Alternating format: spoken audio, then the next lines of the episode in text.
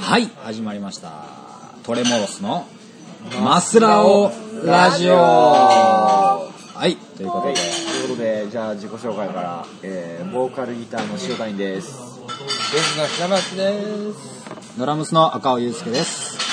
はいよろしくお願いしますお願いします。トレモロスの3人ではす。はい、ということで、今回のテーマ来ま した。来ましたね、笑いってる。何何何何まあこれと撮る前に撮る前にねテーマ決め決めてるんですけどね、はいすごい塩谷君がテンション上がってるんですよね今日のテーマは、はいビーズどうぞ童貞ということで、ビーズ童貞どうってね。はい、何それなんやそれって感じですけどね。まあ、ゆ俺はだからビーズについて語ればいいだけの話だから。まあ、というのも、まあ、塩谷君が結構ビーズに詳しくて、すごいビーズファンなのね、そうやね。今は分からんけど10年前のビーズまでやね。うん、で俺と平松君はあんまりそこまでビーズには詳しくないのねだかうん。らそこでビーズにビーズをもう全然知らない人に対してビーズをもっと知りたいって思えるようなそうそうそうだからさっきの今は今の話までで聞いててちょっともう俺は気に食わんねまずビーズの発音が気に食わん出たはあ、ビーズ、のビーズやろ、ビーズ。ビーズの発音は B, B が強いからビーズ童貞なビーズどうっビーてズビーズ童ビー貞ズどうってってことビーズ童貞ということで、まああのー赤尾君と平松君のビーズ童貞に対して、まあ、塩谷君がそのビーズに対して面白楽しい紹介をしてくれる面白くもな んともないけどだっ俺てはビーズについてビーズについてどうとうとうと語るだけやかビらーズって自分で言った。えでもそもそもビーズビーズあビーズのその何由来は何なの由来は名前の由来はまああの前も語ったことがあるけどあのとにかくあのギターのタック松本松本隆弘があのかっこいいバンド名グループ名を作りたいというのであの Z っていうのはもうマストでも考えててなんとか Z がいいってこなんとか図にとなしんとたいとか Z、はうん、考えててであとはもうその前はアルファベットを A から B からずっとこう並べていってかんあのどれがいいかなって考えようと思ってい、あエーズ A 図 B 図おこれやったわけよ早いな早かったね早いな B 図もうちょっとあったんだよ。シーズ、D ズ、E ズ、F ズ、G ズ。あ、でも B が結構いいな。ビーズやそう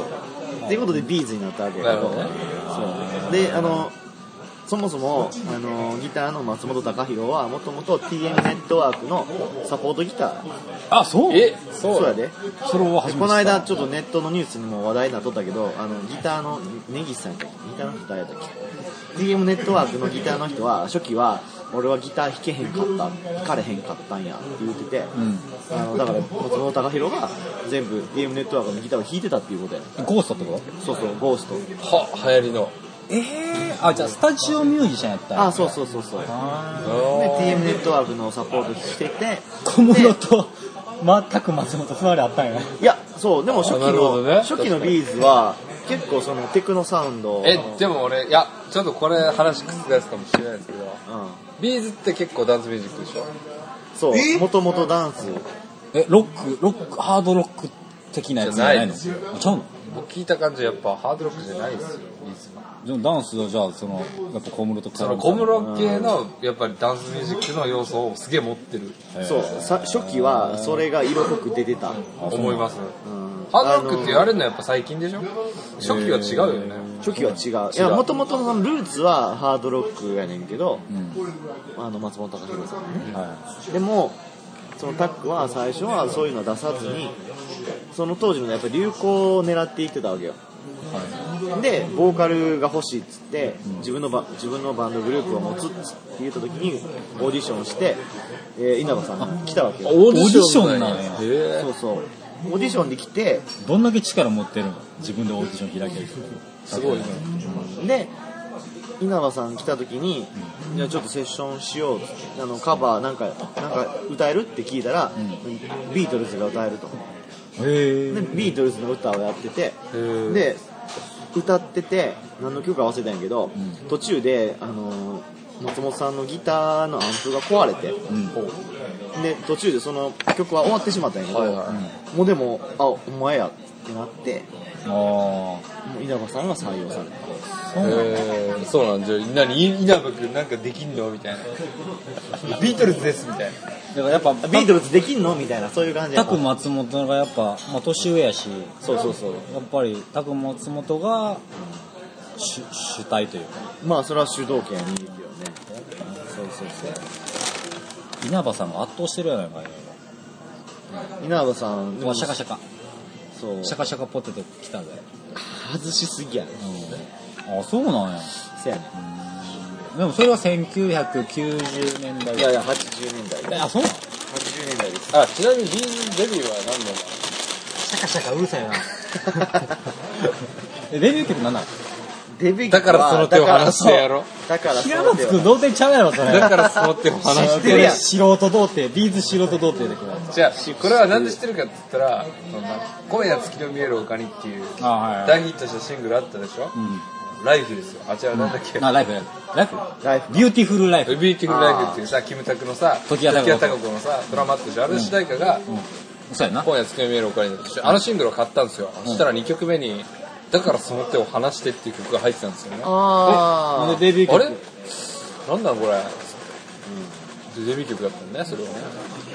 デビュー曲をその時 B メインに持ってきたそれななえでもリリミッミックスとかみたいなやつだったあそうその当時多分何何周年かのタイミングでミクッシャーっていうアルバムそういうアルバムを出して昔の曲をもう一回やり直すみたいなそうだからその手を離してっていう曲は、なんかさ最初全然売れてなかったよね全然知らんもんそうやねだからそんな手を離してってすげえ TM ネットワークっぽ いなあそうや ろだからその影響多ゲ分ットワイルドっぽくないよ なうんでそっからト一人では最初の頃の居ビー酒ズ屋での響き渡ってますけどもはいビーズの二人のあのジャケットのあの衣装見たことあるだからその手話してとかさ、あの辺の肩パッドがすごいね、肩パッドが。バブルの時やそう。で、ちょっとまあ売れへんかってんけど、バッドコミュニケーションっていう曲がうんちょっと引っかかって、はいはで、その後、太陽の小町エンジェルっていうシング ル、い大丈夫なの何太陽の小町エンジェル。どどんな 歌えあなたは太陽の小町エンジ ェル。聞いたことある聞いたことあるそれがえ90何年だろうそれもまだ90年入ってへんのちゃうかな。あーまあでもでもデビューしてまあ割と何年かですぐ注目されたってことだよまあまあそういうことやろうね。うんうんで俺俺が実際にビーズビーズに触れたのは小学校5年生の時に友達が CD 買ったっつって聞かせてくれた「ラブファントム」ああこれは俺も知ってるあのなんか最初の弦楽器が無駄にヒューヒューヒューヒューヒューヒューヒューヒューとかやってんのでなんかずっと喋ってるよね最初にこう You must know what I am え なんかなんか言ってるよ cause I'm love phantom えあの曲あの大黒摩季がコーラスで参加してるっていうねそうなんやこれはそれ面白いわマジでラララのへそうえまだ売れてない時の大黒摩季があそうなんやそうえ面白いねそれあそれ面白いねそうやねでもそっからあれやろもうあれ上り上司にもうもうその辺からはもう爆発的にヒットラブハントそムの手前やなラブハントム、次はあれは、俺知ってるのは、あの、愛のままに、わがままあに、僕は君だけを傷つけなういっていうタイトルあ。それラブファントムよ長りいも前前なの前前じゃあ注目されてるのそれで。そうもう十分注目されててあ、でも塩谷君が知ったのは、うんラブハントムラブファントムの次にた確かライアーライアーかなどえ、どんなのえいやライアーライアーもうあしーはいゃれないやはいはいはいっていうはいはいはいはい知ってる知ってる知ってる今日そう俺ね印象的なのは俺小6ぐらいそのポテトうまあのビービーズが「サバイブ」っていうアルバムを出してんけど、んそのアルバム出した直後ぐらいでよあの風邪で小学校1日休んでてでその時にその「サバイブ」っていうアルバムをあの丸1日中カセットでこう延々ループで聴いてて、そこでなんか熱病にむなされたかのようにずっとビーズを聴いててそれであビーズいいわってなってハマったそのその時の風になったおかげってこうんそれはあるかもでその前にまあちょっと「ラブファントム」しかり「ライアーライアー」しかりとうんいいなっていうのは思っててあでアルバムも聴いてアルバム全体あの「サバイブ」っていうアルバムはすごい完成度が高いからもうそれで一気に虜になってー悪いけどねちょっと、そのビーズっていうのはやっぱりね僕たち一応音楽やってるから一応何曲かは知ってんねんけど、アルバムは全然知らない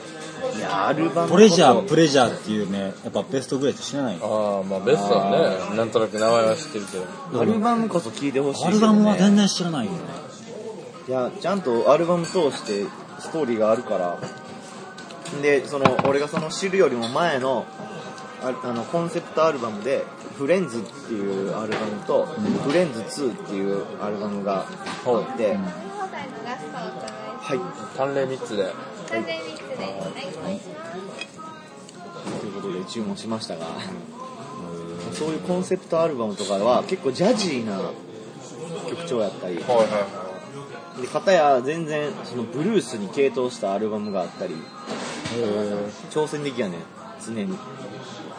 あんまりビーズは結構一本上司なイメージやけどねいや、うん最近のビーズは知らんけどウルトラソウルとかあウルトラソウルぐらいまでかなギリギリ俺聞いてたのは愛の爆弾あーいのまあ違うごめん愛の爆弾まああの辺から俺全然してくれ興味がないとギリギリチョップとかさあギリギリチョップはかっこいいねコナンのいやでもねギリギリチョップの頃から歌詞が一緒だよねああ愛の爆弾ぶっぶっ込んでくれみーたいななんていうか一つのキーワードを決めてっていうギリギリチョップとかウルトラソウルとかそれ題名やねんけどそれをサビで冒頭に入ってくるよねっていうイメージギリギリチョップのチョップの意味が俺未だに分かんないからなーチョップはいろいろパターンがあってチョップが一番響きが良かったからその当時出てたシングルのあの短冊の CD ではあのあのプラカードみたいなのがあってコナンとタイアップしてギリギリキックとかギリギリあは何ミスチルのさエビバでこう秩序のない現代にドロップキックみたいな分かりにくいな わかりにくいな俺はわかる けどいろいろパターンあって何でも分かったんやそうでビーズビーズはあのラジオであの唯一 NHKFM の,、あの「ミュージックスクエア」っていう、はいはいはいはい今も今もやってるね平日の夜9時ぐらいからやってる、あの番組にはゲストでちゃんと出演してて、いろいろアルバムが出るごとにこの曲についてとかいろいろ語ってくれててへ中高小中高の時はもうそれずっと聞いてたね超雑になったねうんえでもさでもテレビ出ない理由は何なので出てないことないのかなえ「思 M うけスどテ」とかめっちゃ出てるやんあの生音で演奏できひんかったらビーズは基本的に出へん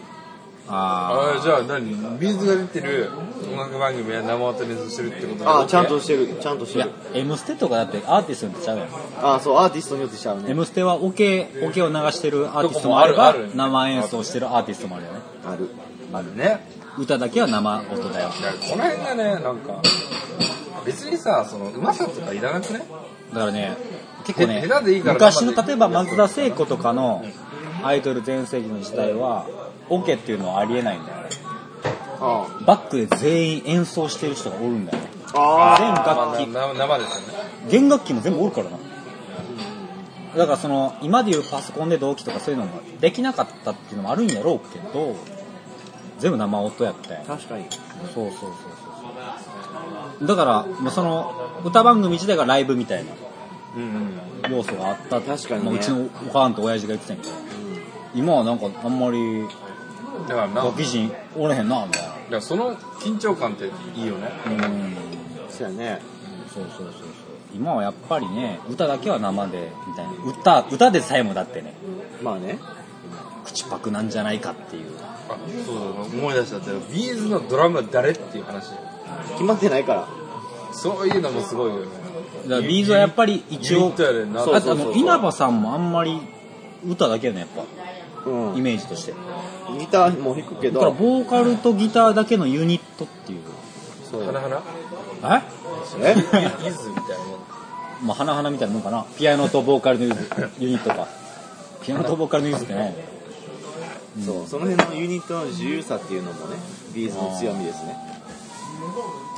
ということでそろそろお時間となりましたがいや、ちょっと待って、じゃあ最後にさ、そのはいビーズ童貞に向けて、うんこれは聴くべきっていうあ3そそそれはそうお曲、すすめようよ。三曲をじゃあ、知らあないあ人に一さ曲見た、これ聞けよっていう。わかったわかったじじゃゃああ聴いたらもうビーズわかるよっていう。ビじゃーあズをやっぱ脱り童脱童貞できますよっていう。やっぱりその良さを知ってもらうためにはラブファントムラブファンと。これは外されへんあ、そうなの大体知ってるよね。もう みんな知ってんちゃうのはい、はい。それとあとはまあ俺的にはギリギリチョップギリギリチョップ。うんあれはなんかこう演奏的な技巧的なね部分で演す奏ごをい聴ないっていて、うはいラスト。ラストはあー難しいギなリギリチョップもラブファントムも結構みんな知ってるんじゃないかな。はいや、だから、その、知ってる曲をちゃんと聴いてほしい。あ、なるほど。いはいはい。で、ラストじゃあ、はい、一曲。ラストは、じゃあ、バッドコミュニケーションにしとくわ。バッドコミュニケーション。うん。あの、その曲が、やっぱり売れたきっかけにもなってて、なんてアルバムムに入ってるバッドコミュニケーションっていう曲も、あの、EP っていうのうんもあるし、はいはい。えっと、ルースっていう、あの、アルバムあにあ、お、ーえっと、バージョン違いの、うん。バッドコミュニケーション、アコギが主体のやつがあって、それもめっちゃかっこいいね。へーその中に、あの、愛のままにとかも入ってるし。ああ、結構前の曲なんだ。あ、じゃ間違えた。違う。えっとね、うん、いろいろ入ってる。願いとか入ってる。まあ、まあググってください。はい。わかりましたそれはマストですうーんということで、い塩谷隆君の、はい、ビーズ脱童貞話、ははい。い満足しました。はいラブファントム、ギリギリチョップ、